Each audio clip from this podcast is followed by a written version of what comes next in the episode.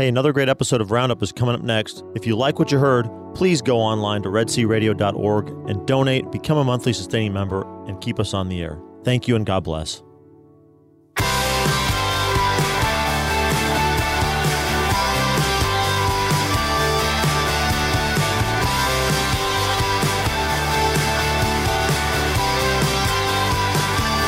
Well, good morning, everyone. You are listening to KEDC. This is Wednesday, the 30th day of October in 2019. You're listening to Red Sea Roundup. I'm your host for today, Pam Marvin, our producer, director, and all-around great guy and wonderful co-host sometimes, Thaddeus Romansky. Good morning, Pam. How are you? I'm awesome. I'm so happy to be back on the radio today. If you have any questions today, I want to go ahead and give out our numbers. I have a beautiful guest, dear friend, one of the most inspirational people I've got a chance to know, Meredith Olson. She's like, no, Pam, stop. Yes, I know that. But I feel very honored to actually have her in. She has made a sacrifice for me today to be here, to be able to share this good news about, it's actually not signs of growth and holiness, but in, what are we talking about today? We're talking about signs of growth in holiness. Yes. Through spiritual direction. Mm-hmm. Okay. Well, before we get started, Meredith, I just really want to share my heart in a prayer to open this up for all of our listeners to kind of set the tone for today's meeting. So let us start in the name of the Father and the Son and the Holy Spirit. Amen. Oh, come, Holy Spirit, be with all of us here in this control room. Everyone that's in their car or their homes listening to the airwaves today, wherever they may be, Lord, we just ask for the blessing and graces that they need to always turn toward the goodness in their lives, to focus on all those blessings that God has given them. And we pray that in some way today we will be able to bless them as well, to give them just pieces and signs of hope in the way they're growing in their holiness, they're growing in their adventure that is growth and closer to Jesus. Lord Jesus, we just pray that you be with us, and St. Gabriel, pray for us in the name of the Father and the Son and the Holy Spirit. Amen. Amen. Oh, thank you. I love setting the tone that way, so I'm going to try and do that more regularly in my spot, Thaddeus, just so you know. Okay, I've got that noted down, Pam. Noted. Okay, thank you. Okay, so we also, Meredith, do a little section on the saints in this beginning opening part. Wonderful. And I was very much inspired by yesterday's reflection in the Magnificat by St. Peter. Say it better. Chrysologus. Or Chrysologus. We've heard it pronounced both ways. Either way. Okay. Well, one of his, he is a doctor of the church, and I'm always drawn to the doctor of the church. They just are so succinct. And he's actually... Doctor. Oh, he's actually known for his brevity and specificity on his homiletics. Very much known for being very precise and condensed and accurate so as to keep the attention of the laity. Hence the term, the name, golden tongued, right? Golden word. One of his quotes I have here is, "Anyone who wishes to frolic with the devil cannot rejoice with Christ." So that is from the from him, one of his quotes. But one of my favorite things that he said, and it goes back to, it really struck me as being part of what we're talking about today. And it's kind of like the progression of faith. And listen to this, because I just thought this was like beautiful. He says, and I'm going to kind of paraphrase just a little bit to make it more in our vernacular. The kingdom is brought by the word from heaven. It is received through our hearing. And it is sown by our faith, takes root through our belief, grows by hope, is diffused by the profession of our faith. It expands through virtue and is spread out into the branches that is the body of Christ. I just thought that was just a great progression, because the theme that I've really embraced in this last year and a half is growth in human virtue. feeling like we have here at Red Sea Radio, and always trying to give you every pieces of the faith, whether you're just starting out in your faith or whether you're progressing your faith. We want to be able to feed you. And part of what my mission has been is to have that human virtue in the formation. But that being said, when I heard Meredith talk the other day, she gave a talk at the Regnum Christi Morning of Reflection on this, and it just really was like balm to my soul. It showed me those areas where I'm doing pretty good, which I had no clue. And then it showed me those areas where, oh yeah, I need to work on that. So I'm really happy to share that with her today, right. With her.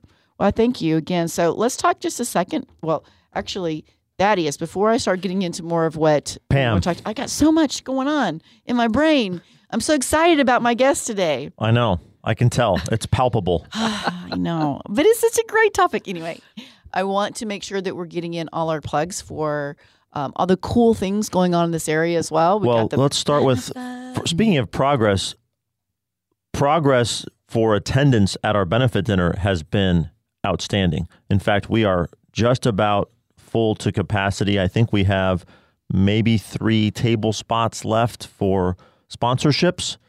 There's still a few spots where we can fit you in with individual tickets. So if you've been maybe holding back to make that commitment to buy tickets or sponsor a table, maybe because you are just waiting for your personal schedule or your family calendar to kind of pan out and know what you had for November, I hope that has come into clarity, and that now you can go ahead and make that commitment to come to the benefit dinner on November 7th, Thursday at St. Thomas Aquinas for the Red Sea Radio listening area in the Brazos Valley for KEDC. This is in the Bryan College Station 88.5 listening area. Now, if you're hearing us in Palestine, 107.9 FM, or in Central Texas with 98.3 KYAR, and you want to come down for a Thanksgiving meal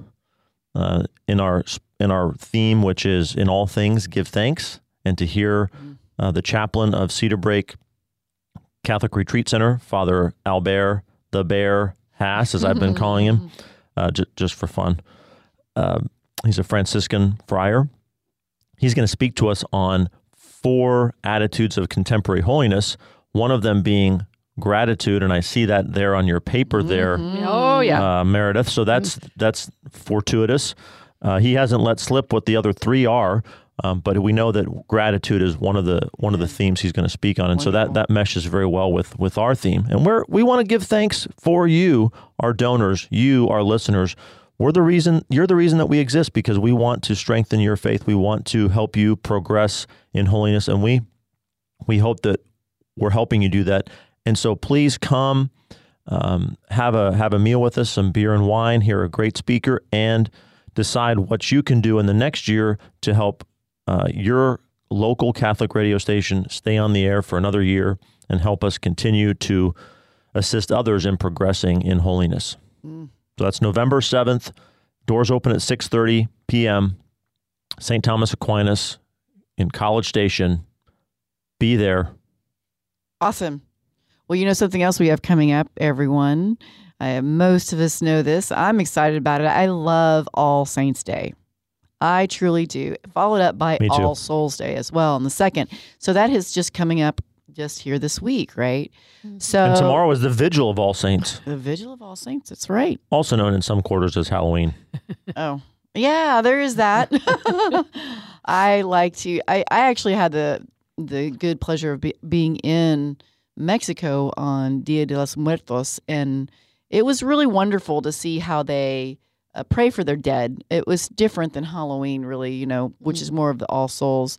But folks, now that you know, it's a holy day of obligation on Friday.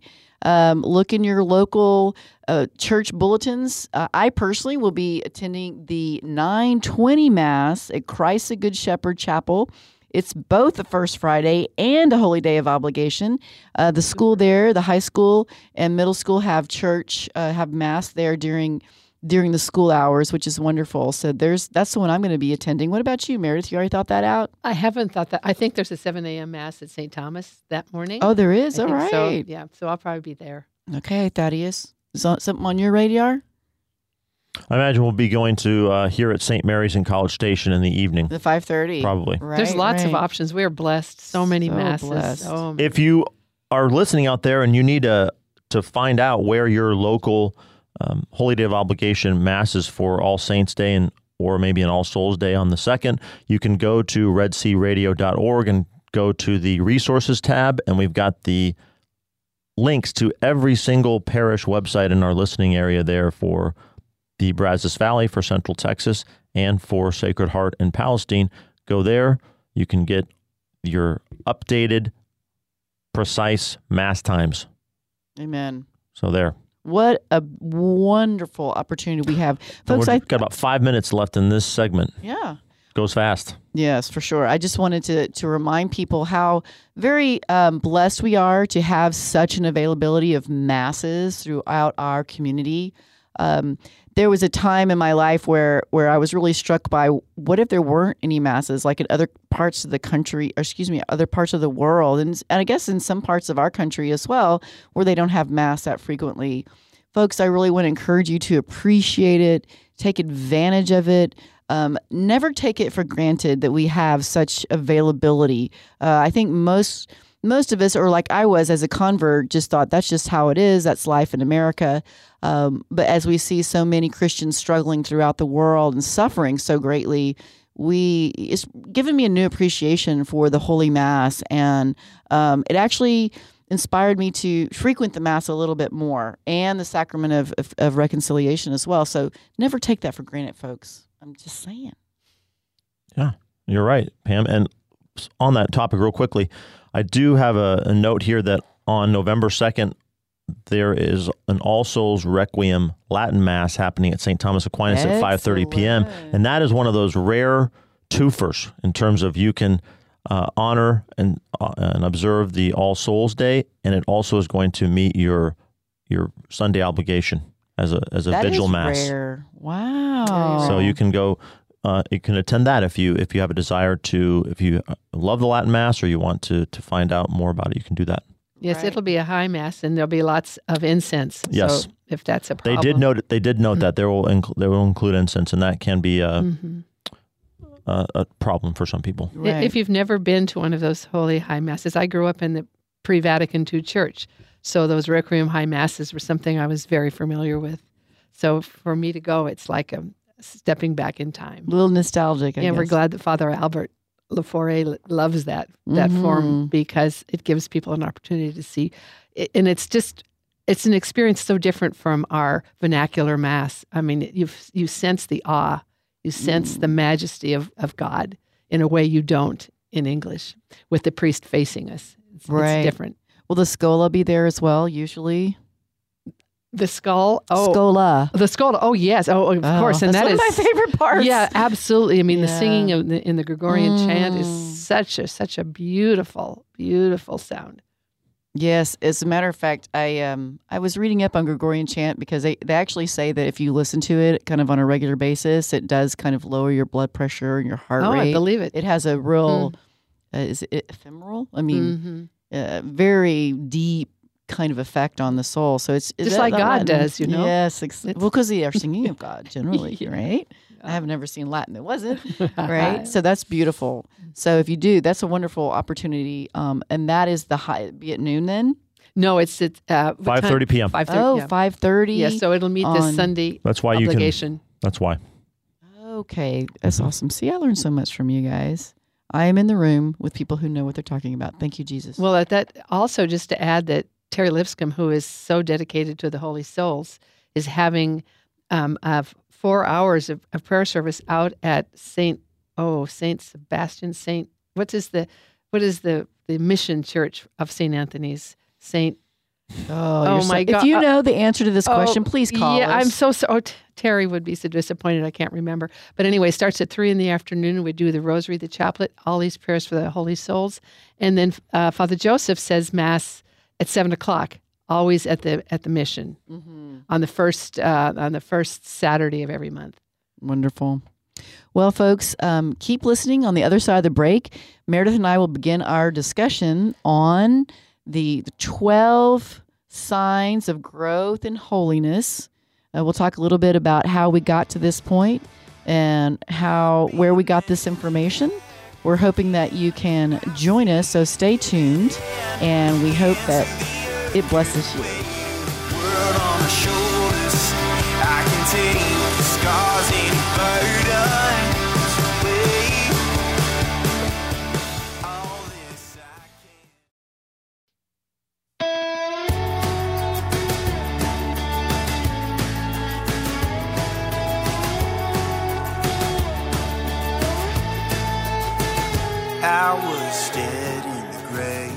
Well, welcome back, everyone. You are listening to KEDC Catholic Radio 88.5 in the Brazos Valley, KYAR 98.3 FM in Central Texas, and KINF 107.9 FM in Palestine. You can call us today at 85 Love Red Sea, or that is 855-683-7332. My guest this afternoon is Meredith Olson. Welcome back, Meredith. Thank you, Pam. It's a pleasure to be here. Well, I'm going to tell the audience a little bit about our friendship. I was just so blessed to know you these past 10 plus years, I believe it is. Yeah. Can I break in before you get started, Pam? Of course. We also want to quickly say a thank you to Monica Mize, who let us know that it's San Salvador Mission Church there in the Brazos Bottom. So thank you for listening, Monica. We really appreciate you getting us back on track, because we don't always know what we're talking about. Yes, thank you so much, Monica. Well, Meredith and I have been at Mass together. We've been worshiping Jesus together at St. Thomas Aquinas Church for very many years, and we are in Regnum Christi together. It is a lay organization that just calls us to a different next level, kind of more commitments, more formation, I would say. Can you add to that, Meredith? Oh, yes. It's just one of the growing movements in the church where when people feel like Mass is beautiful, parish activity and parish life is beautiful, but we want a path. We want sort of a way that we can daily follow Jesus in a more organized fashion, and so come together. We feel called, actually, to come into this movement, and we travel together, which is beautiful. We're accountable to each other. We have spiritual direction. We have weekly meetings where we come and we study the gospel together, study cases together. And it's a path to grow in holiness. And there are so many out there, but this is the one that God has chosen for us. For us, for sure. And I credit Regnum Christi with the formation, like of a next level formation, especially when it comes to all my my work that I have delved into with the root sin and understanding those ways that we fall. Understanding and dissecting it can then lead us to virtue, which is what we're going to talk about today. Absolutely. So the good news is we're going to always focus on virtue, and that's kind of what happened when she was asked to speak at a morning of reflection. What are you going to speak about, Meredith? And so how did you get the inspiration to talk about this? Well, we're reading a book on the life of Edith Stein and the virtues that she embodied. And, I probably many of the listeners know about Edith Stein, but she was a Jewish philosopher, very, very held in high esteem by the Protestant and the Jewish community in pre-World War II Germany. And she was a professor in the university, and she began to delve more faithfully into, who is Christ, who not Christ, but what is faith, what is so forth. And she came up with the idea that I don't know anything without a God. She had a Jewish God, but she didn't have a Christian God. So she converted to Catholicism, and that wasn't even enough of a step for her. Then she became a Carmelite nun. Mm-hmm. And so anyway, her theology and philosophy dovetail beautifully together, and there was a book called Embracing Edith Stein, written by Ann Costa.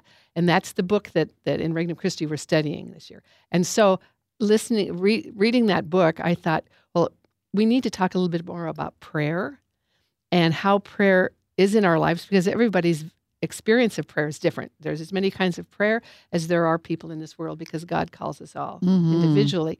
So So we do have a prayer life, and we all work on it, and sometimes it seems very rich, and sometimes it seems so dry, and we wonder, sometimes it's so distracted. So, gosh, are we making any progress at all? Mm-hmm. Are we? And sometimes we step back and say, I don't feel like anything's happening.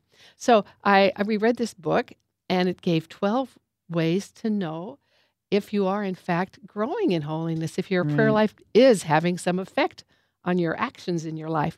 And I thought it would be so beautiful to share that with the women. Well, to give you a little background, Meredith has been taking in a course from Divine Mercy U to become a certified spiritual director. She's been doing spiritual direction in our community for many years now and doing a lovely job. Awesome. She's wonderful.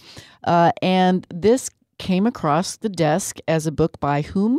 The book is by Chester P. Michael, written in 2004, and it was called An Introduction to Spiritual Direction, a Psychological Approach for Directors and Directees. Wonderful. Well, we have 12 points to get to, so I want to get straight to them. So let's talk about the first point that they discuss. All right. So according to this, to Michael, the easiest way for us to discern that we're making some progress is a growing awareness of greater gratitude to God. And, you know, as I get older, I find I'm grateful for everything. I mean, first of all, that I get up in the morning, which is great, a good night's sleep, the sunrise. Amen. You know, I have a toothbrush. I have fluoride toothpaste. A nice pillow. Not all of the. There's nothing that we can't be grateful for. So true. And I just feel, I remember over the years moaning about things, seeing my cup more probably half empty than half full. Mm-hmm. But now I realize, you know, every day is a gift. I recently saw a little meme that said something like, joy is a choice. So joy and gratitude go hand in hand. Joy is a choice. Mm-hmm. You're either focusing on your trials or you're focusing on your blessings.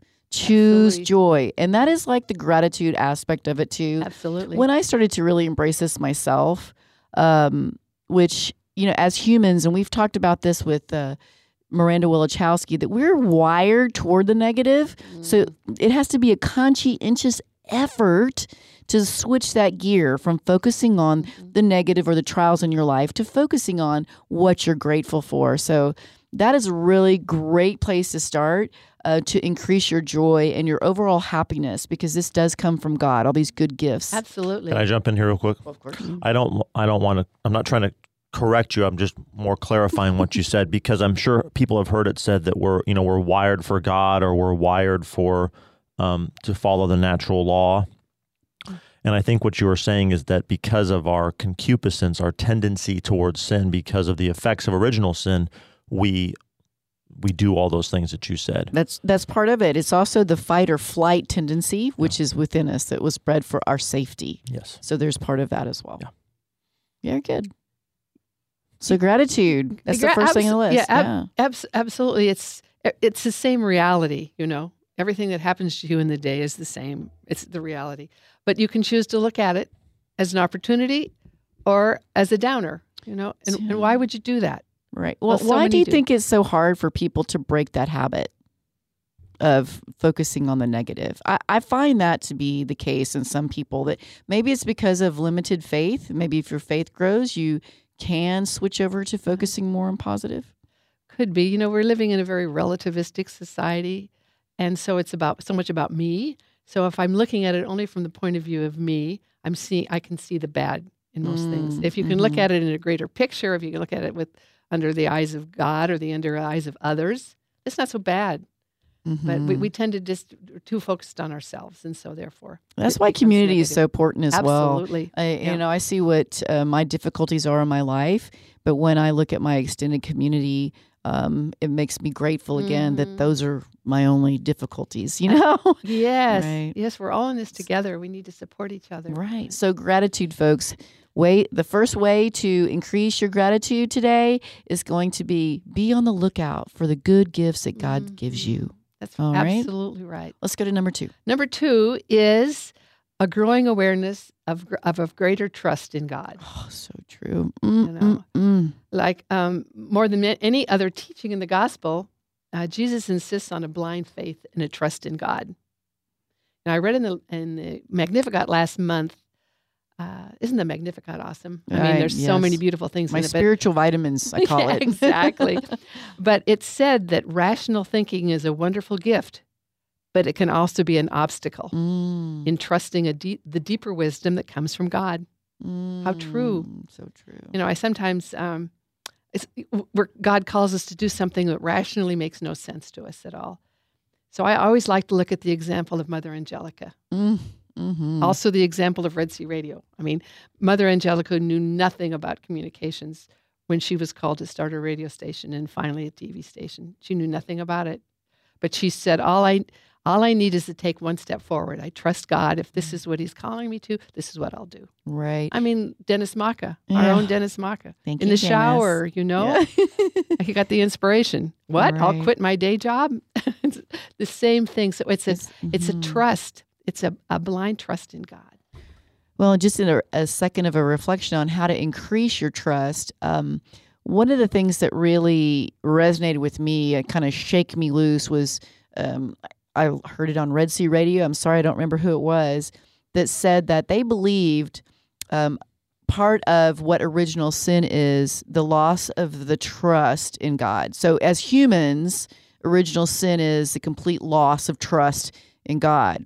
So as we're battling that, to overcome that loss of trust, it does take an abandonment to yourself and what you desire and, you know, our little egocentric selves that we are by our fallen nature to then every day. And I believe this is an every single day prayer. Jesus, I trust in you, Lord. Absolutely. Increase my trust.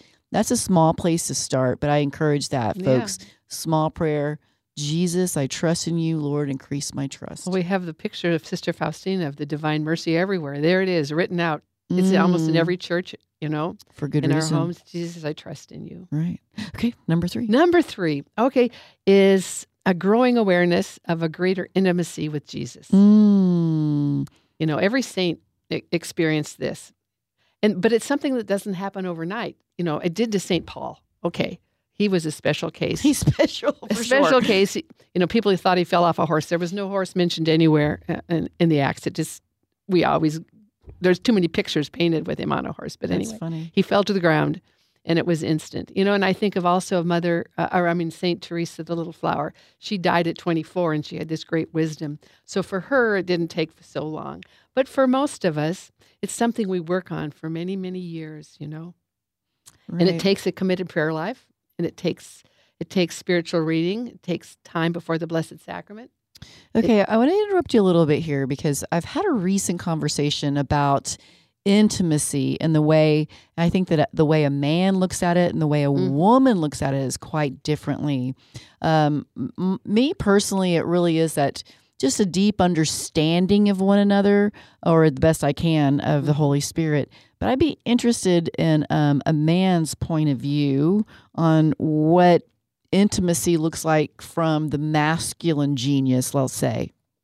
I'm sorry, I wasn't listening. What did you say? I know, I'm putting him on the spot, so sorry. It's giving him time to think about his answer. Yeah. No, I think that's a really good question because I've had an extended conversation about intimacy and what it means to develop an intimate relationship with Christ. Some people, it's like, what? I don't understand this. Help me to understand it. And when I explain it, I think it more resonates with women. But I was wondering if you could throw a little bit out there from a masculine heart, Thaddeus. Boy, I think I see it. This is going to be a poor answer, and it's going to be a very incomplete answer. But I think I see it at work in my life primarily when I've had those moments where I don't feel like I have anywhere else to turn to, or I lack so much confidence or belief in myself, or I just feel, you know, kind of at a loss. And I know that I can always, and I do, turn to the Lord in prayer. And sometimes that comes through reading the scripture. Sometimes it comes to going back and reading I have a great book. It's called The Wisdom of the Saints, and it's simply just a collection of quotes and aphorisms and anecdotes from the saints, and it's organized topically. Mm. And so sometimes I'll pick up that volume and I'll look through the table of contents and think, okay, which of these topics is kind of speaking to where I'm at? And I'll read through and meditate on those. Tell me the name of the book one more time. It's called The Wisdom of the Saints. Yeah. Well, you know, intimacy comes with vulnerability. And then I try to just try to have some stillness and some quiet and try to listen. And sometimes I don't always get something right then, but there may be a flash of inspiration or a flash of the voice of the Holy Spirit later, or maybe when I'm before the tabernacle in Mass that Sunday, preparing for Mass, or when we're praying together as a family. Absolutely. I mean, those are all the occasions when it would happen. You know, anytime that you open yourself up for letting the Lord come in or feeling his presence in any way, whether that's through a person or through him directly, I mean, that is a growing awareness of that he's in your life. You know, I think in many years, I mean, Jesus was something I did in church, something I read about in a book, but I didn't have this sense that he was actually intimately present to me, that his love was, I just didn't feel it. I think in many Catholics too, we have so many rituals and so many rites, and we say, we check the boxes. So we've done it, but we don't have that relationship. The Protestants talk about that relationship all the time, and I think sometimes we didn't necessarily get it. Right. But as your prayer life grows and grows, you do get it. We might not be able to say the very minute when Jesus entered my life. No, because it's a gradual process. It is such a gradual. Like any relationship with a friend. Mm-hmm. You can have a friend casually, and then all of a sudden it becomes intimate through some exchange, something or other. And it's never the same. I think that... For Catholics, though, and for me, I'm speaking for myself, I know that in my own life, I know that when my friendship with someone else has gone to another level, as you were saying, Pam, and I know that I'm stepping more out of myself and I'm being a better friend to that friend when I decide I am going to go help that person with something that they need assistance with. I'm going to give from my, my possessions or my time or my treasure, and I'm going to give it to that person and help them, that I'm going to do something for them. Like love is a verb. Yeah. Yeah. And I think that's the genius of Catholicism, is that it says we show how much we love our Lord by what we do for him in our prayer and the ways that we pray and the kinds of devotions that we take up and do regularly and do with perseverance, even if we don't want to, and the way that we love other people. And that's right from the Scripture. That's right from the Great Commandment. Well, that's another sign farther down the list of the 12. And I think this one, the intimacy is talking more directly about not so much with others, but just about with Jesus. And that is sitting quietly with him sometimes. Silence. Nothing's going on, ostensibly nothing is going on, but there is something going on. And he's speaking to your heart in a more intimate way. And I mean, it is palpable sometimes. Sometimes it's not. Sometimes you can sit in the chapel for an hour and feel like nothing has happened. For sure. But never doubt. Right. That God isn't working on your soul. And if you want to hear a little bit more about cultivating silence in your life, go back to our archives with Sister Tatum. She had a wonderful reflection on Cardinal Seurat's book on silence. Oh, yeah. So let's go on. Let's keep moving. The next one is a more humble submission of our human will to the will of God. Now, this is tough, but we begin to feel a little less resistance to carrying out God's will, and we spend less time having that debate. You know how the debate goes? Should I do this? Should I not do this? No, I shouldn't do that. I really, it's very inconvenient. I don't want to do this. And so as you grow in holiness, the time that takes to make the decision to go with God's will is shorter. Well, I think defining and getting a real clear essence of his will is what is the most challenging, because so oftentimes, and I think this, everyone will understand this, we have to choose between good and good. Yes, exactly. And what is it God is calling us to? Mm-hmm. And again, that's in the silence of your heart, yes, with your spiritual director or your spouse if you're married. Yeah, sorry. Yeah, but so submission to the will of God. Yeah. I think that is a great one. When I see that, the opposite virtue of that, or the vice of that, is the pride. Mm-hmm. And so it's overcoming our pride and relinquishing in small ways of being more humble. Jesus, I love your will above all things. Yeah, I think that's a great thing to say if you want to increase in this particular thing, this submission to God's will is, Jesus, I love your will above all things. Even as you say it, you know, you're kind of biting your tongue a little bit because you in your mind and your will, you're doing it, but your flesh is going, Absolutely, because doing God's will is usually, it's always inconvenient. Right. It's the narrow gate. It is the narrow gate. It is doing something that is contrary to what you necessarily want to do. Okay, but is there always something that happens as a result of it? Yeah, something always comes out of it. You know, you have an encounter with somebody that you wouldn't have, if you hadn't done it, it wouldn't have happened. So, you know, following those inspirations is huge. All right, so we have to move on? Yes, keep going. Well, the fifth sign is adopting a simpler lifestyle. Simplicity, okay. Yeah, as we lose our desire for so many worldly goods and the sensual pleasures, they become less and less. I love that. We become content with less, and we stop craving things as much as we might have before. I think, and what the things we do have, we enjoy more. I want to add kind of on this, and maybe there's one down the road, so you stop me if that's not it, but this is like just screaming detachment to me. Mm-hmm.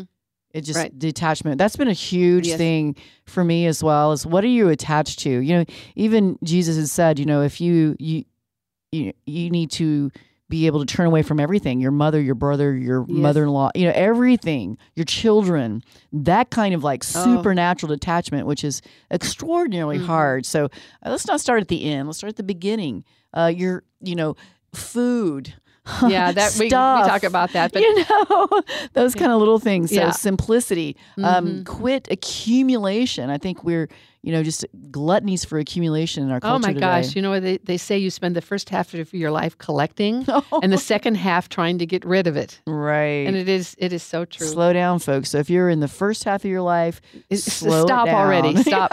Advice from, the two of us sitting here, don't accumulate it, because you'll have to figure out how to get rid of it at some point. So just don't get it in the first place. I didn't learn this little rule until I was much older. One thing in the house, two things out. Exactly, right? Exactly. You're going to bring something in, what are the two things you're going to let go of? I think that's something you should always consider when bringing more into the house. Right. It helps people if they move a lot, because they get rid of the excess. Yeah, but if you're in the same house for a great period of time, you bring things in one at a time. Right. And then, my gosh, you're just overwhelmed. So, simplicity. Absolutely, wonderful. Simplicity. Embrace it. How can you think about our Lord when you're too busy taking care of all these things that become gods for you? All right. The next one is ever greater desire and longing for God. And the motivation behind this is a deeper and purer love of God and less love for ourselves apart from God. We want to be holy because that's what God wants for us. Okay, so it's the desire for more longing. It's not just, it's like I have a longing, but Lord, increase my longing for you. Absolutely, It's kind of a thirst. It's like when Jesus said, I thirst, like Mother Teresa says. So we want to return that thirst. Jesus, I thirst for you. Right. I desire you more. And when I hear that, I think about just really integrating his teachings and about bringing the kingdom to the world. And what does that mean? Just to love like Jesus, but to surrender like Mary. Absolutely. Absolutely. You look at the lives of the martyrs. I mean, where were they? Of course. They longed for him so much, and they wanted to be him, that nothing that they could suffer mattered to them. They had that tremendous union. That's amazing. And, God doesn't call us all to be, martyrs, but he calls us all to union with him. Absolutely. So, I do think he calls us in this day and time to be what they call the white martyrs. Yes. You see that much more prevalent in our culture, that when you stand up for what you believe in, especially the tenets of our Catholic faith, that we may be, you know, shamed or whatever, mm-hmm. that people say how wrong and awful we are, as you know, a whole state might even boycott the state of Texas and not do business with them because we are against abortion. Right. That's crazy. That's like crazy nutso stuff. Yeah. Excuse me, but it is. Anyway, but then again, that is like back to your point. Okay. Yeah. You know, I was thinking, though, as we get back to the idea of the martyrs and the idea of making just little sacrifices. You know, they sacrificed their lives. They sacrificed their health. They sacrificed everything. And if I have trouble even leaving the cream out of my coffee. I know. Mm-hmm. Or... and it's so many just little things, you know, don't turn on the air conditioning on a hot day in the car when I'm only going to be driving to the grocery store. I could make that little sacrifice for souls, for my family, for anything, and how hard it is even to do those simple things of self-denial. So this point is self-denial? It is both. It is growing in love for Jesus and growing in love for God, and you do that by dying to yourself, really. Okay? Dying to self. Right. Turning over your will. That's absolutely. Go ahead. Yeah. All right. So the next point, the seventh sign, is when we think more and more about God during the day. It sort of dominates our thoughts. We think of him, you know, almost every waking hour. When anything happens, we say, praise God, or thank God, or Jesus, I'm so happy. Just turning to him, he's just part of your day. You know, I remember back... right after I graduated from nursing school and was working at St. Joe's on those 12-hour shifts. And of course, I made that decision to become a nurse because I thought that's what God wanted me to do. But I could spend those whole 12 hours running from room to charting. And at the end of 12 hours, I would think, Jesus, what are you? Since you woke me up for 12 hours. I'm caring for people, and that's what my calling is. So I think back on that. That really reminds me of kind of an imagery to help our listeners. If you really are desiring this longing to be connected to God more throughout the day, the imagery that I've heard is like, imagine yourself being tethered to heaven. So there's this string between you and heaven, or the Holy Spirit, that keeps you in touch constantly. So it's like a heartstring, truly, that you are constantly connected. And if you start to focus on that and just, it's a practice. It's like an exercise. So we encourage you to exercise that connectedness to Christ in your thoughts, your words, and your deeds throughout your day. So that's awesome. That's a beautiful, being tethered, being on a rubber band. Tethered, you know, absolutely. Pulling. Okay, so number 8. Number 8 is a greater experience of peace, regardless of the outer circumstances or the chaos that's surrounding you. Mm-hmm. You know, St. Augustine says that this will happen if we order our lives properly, he said. He said, if you put God in the first place, others in the second place, and yourself in the third place, then the order is right. He said, you know, and then, you know, we can get caught up in this woe is me thing, but then that's because the order is right. Who's number one? You know, I'm number one then. Right. I love what my daughter, Mary Hall, said to me one time. We're always the hero of our own story. Yes. I thought that is so true. Isn't that, how can we take ourselves out as the hero and put God in as the hero, right? That's what we're looking for on this one. Yeah. That's St. Ignatius of Loyola, you know, when he was having his crisis, he loved chivalry and he loved stories where he was the knight in shining armor saving the princess and so forth. But after he had that scenario, he always felt empty.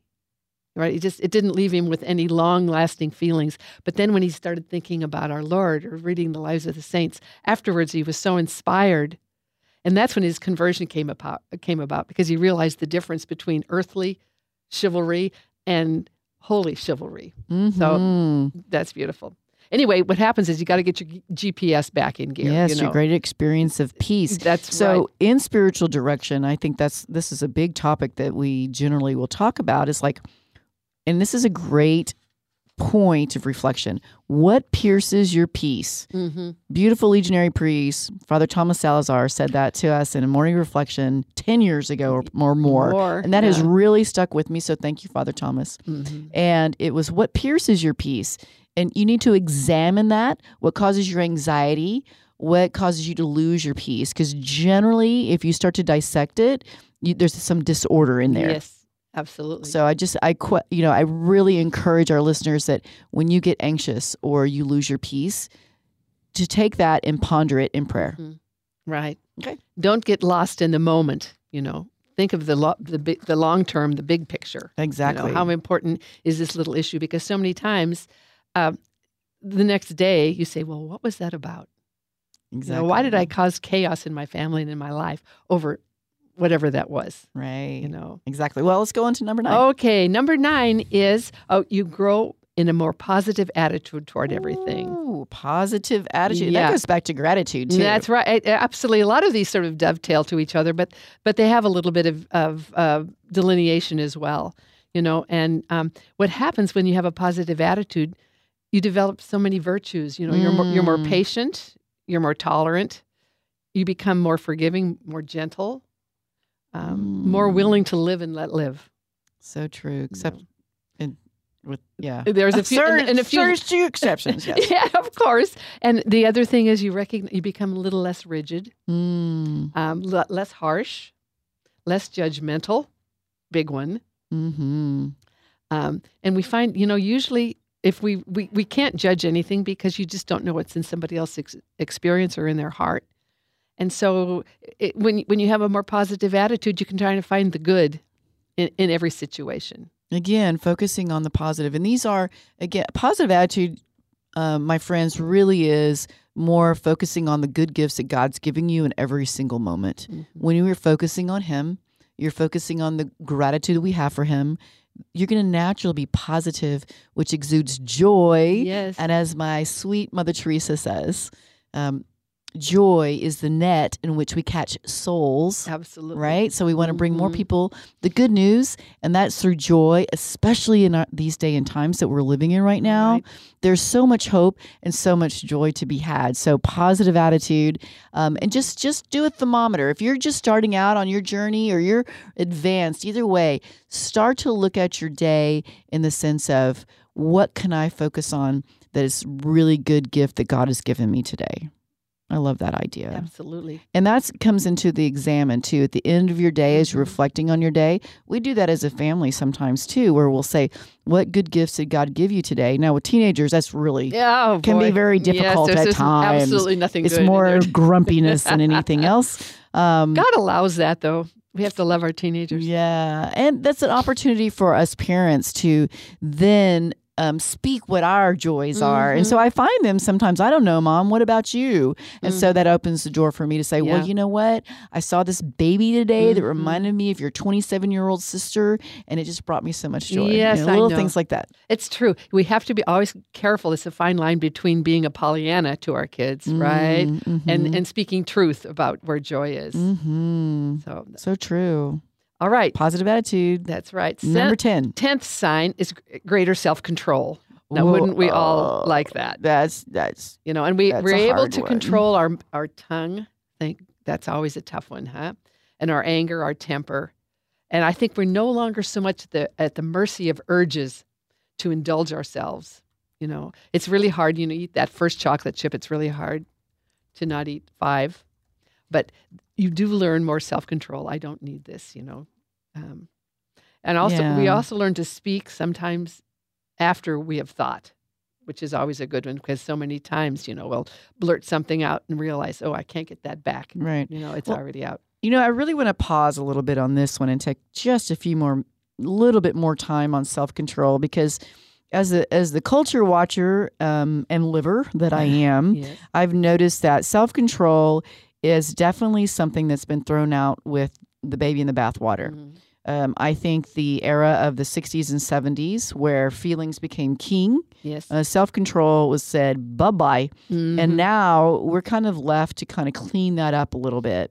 And so I'm interested in talking a little bit about certain things and not certain techniques or certain practical things that we do to help increase in self-control. Okay, so while you're thinking about that, and Thaddeus is thinking about that, I'll give a couple of mine. All right. One of the things I read I thought was very helpful is making daily goals for yourself and revisiting them. Yes. That's definitely one way. Another, I'm not sure if this is a really good one, but like not eating the first chip. I can not eat the first chip. But what about having one or two? That's way harder to do. Oh, much harder, much harder. I can't do one or two. Don't even open the package. Right, but you know, where's the virtue in that? Where's the growth? I'm not so sure, right? Another thing is, and I do this quite a lot when it comes to alcohol, is I always pray before I'm going into a situation where alcohol's available. I ask the Blessed Mother to please regulate my use, because oftentimes it just gets, it's not a choice, but it does get away from us. So I pray before those circumstances where I go for that kind of self-control. But I'm interested to hear if you have other... Well, I think the main issue, the biggest issue today, and for our kids and for us, is social media. And, you know, you say, well, I'm just going to go on Facebook for 10 minutes or something or other. Well, then 10 minutes turns into an hour. Sure. I call it the rabbit hole. Yes. Going down the rabbit hole. I just think it is the greatest temptation of our age. You know, to walk through an airport when you don't see one person looking up, you just see, you think pretty soon, I think we're going to metamorphose so that this screen is embedded in our hand, you know, because it's always there. So that is the biggest, to me, the biggest thing that we need to get control of. Put your phone down is what you're... Put your phone down, put your phone away. Talk to a person next to you, right? And I think that's where we've really lost control. A lot of, and that's part of our humanity that we're losing there. Yeah, diving in that isolation. I think the enemy is very happy for us to be isolated from one another. I think that's one of his plans, and we do that by being engaged on our phones, whether we're at the family table, whether we're just home amongst the people that we love, or in other groups. For sure. Did you have one little piece on that one before we move on to number 11? When I was doing Exodus 90 earlier in the year, one of the disciplines we had to adopt was no snacking in between meals. And that was very good for me. I wasn't expecting that was going to be the one that had so much spiritual fruit for me, but that seemed to just lend itself to my growth in temperance, my growth in perseverance. It helped my prayer life. That was that's amazing. Right. So what I'm hearing, when we give into all of our sensual bodily pleasures, whenever we have an urge for something, that detracts from our spiritual growth because we're body, mind, and soul, and our soul is taking the third place, you know, and our body's taking over. When you're full, you're sated, you're not growing. I mean, we need a hunger. Right. I want to tie a bow on this number 10 of self-control by saying, put something that you can fast from. We should all be fasting for the intentions of our Holy Mother Church and for the virtuous living. So I encourage our listeners today to just pick one thing to begin to fast on a regular basis for it. So number 11. Yeah, and I would just say one more thing about that. It is not about your getting self-control for your pride. You know, I've taken this over. I'm not going to do that anymore. If it's not about a greater good, as you said, then it's not worth doing. Absolutely. Okay. Number 11, greater generosity in sharing with others. That could be money. And Thaddeus, you mentioned it already, our time, our talent, our treasure with others. We've become aware that everything we have came from God. Therefore, we're only stewards of it. It's not ours. So and at the end of our lives, we'll have to give a very strict accounting to God of how we've made use of everything we had. So... I love that. Generosity of time, talent, treasure. Yeah, I struggle with that sometimes because even though I'm an extrovert, I do like my alone time. I like time, and I don't... And that's necessary for growth because that's where you meet Jesus, right? That's true. The silence. So I'm going to get you off the hook a little bit here, Meredith. Not too much. Sometimes not too much. to go out of myself is hard. Even Christ withdrew to pray. Yeah, absolutely. But I'm not doing it in the middle of the night or early in the morning. So, so I might be called to do that as well. And so the 12th sign is a greater willingness to change our old ways of thinking of acting, of judging and speaking. And we're more able to see other people's points of view. So change our ways of thinking? Thinking, yeah. For instance, you know, we can continue to grow in wisdom. We become, our old habits sometimes stop our progress, our psychological progress, maturity, or our spiritual holiness if we're so stuck in our ways. We can become irrelevant if we no longer can hear anybody's point of view. You know, an example was my dad. You know, he grew up very, very poor dirt farmer, but put himself through university and through law school. So he thought he had a pretty good idea on how everything should be and how people should think because he suffered through so much to become what he became. So he wasn't very tolerant of anybody else's points of view. But at the end of his life, he became very, very docile to the Spirit. Right. And died very humbly and simply. So that's something we all have to be willing to expand ourselves. You know, Pope Francis is saying some things people don't like to hear at all. But I think we have to at least listen and digest and not just say out of hand, that's not right. You're taking the church in the wrong direction. We can't say that. I really, really believe in the times that we're living in that open dialogue and sharing each other's hearts, whether we have different points of view, we need to do that with charity and love. My friends, we need to get back to that. Listen carefully, consider. That doesn't mean that you have to agree. And it doesn't mean it needs to incite you to anger. Again, use your self-control in that area. Yes. But yes, this has all been just such an amazing thing. I thank you so much for coming on today and sharing all of this with us. Pam, gosh, thank Meredith, you so much for asking me. It's beautiful, so much to digest. I'll be posting some things on our Facebook page so you can have kind of a little bit of follow-up to digest more of this. But I appreciate you tuning in today to listening to us on KEDC, KYAR, and let's see. Until next time, go and love your neighbor. And talking, I'm alive again. No more outside.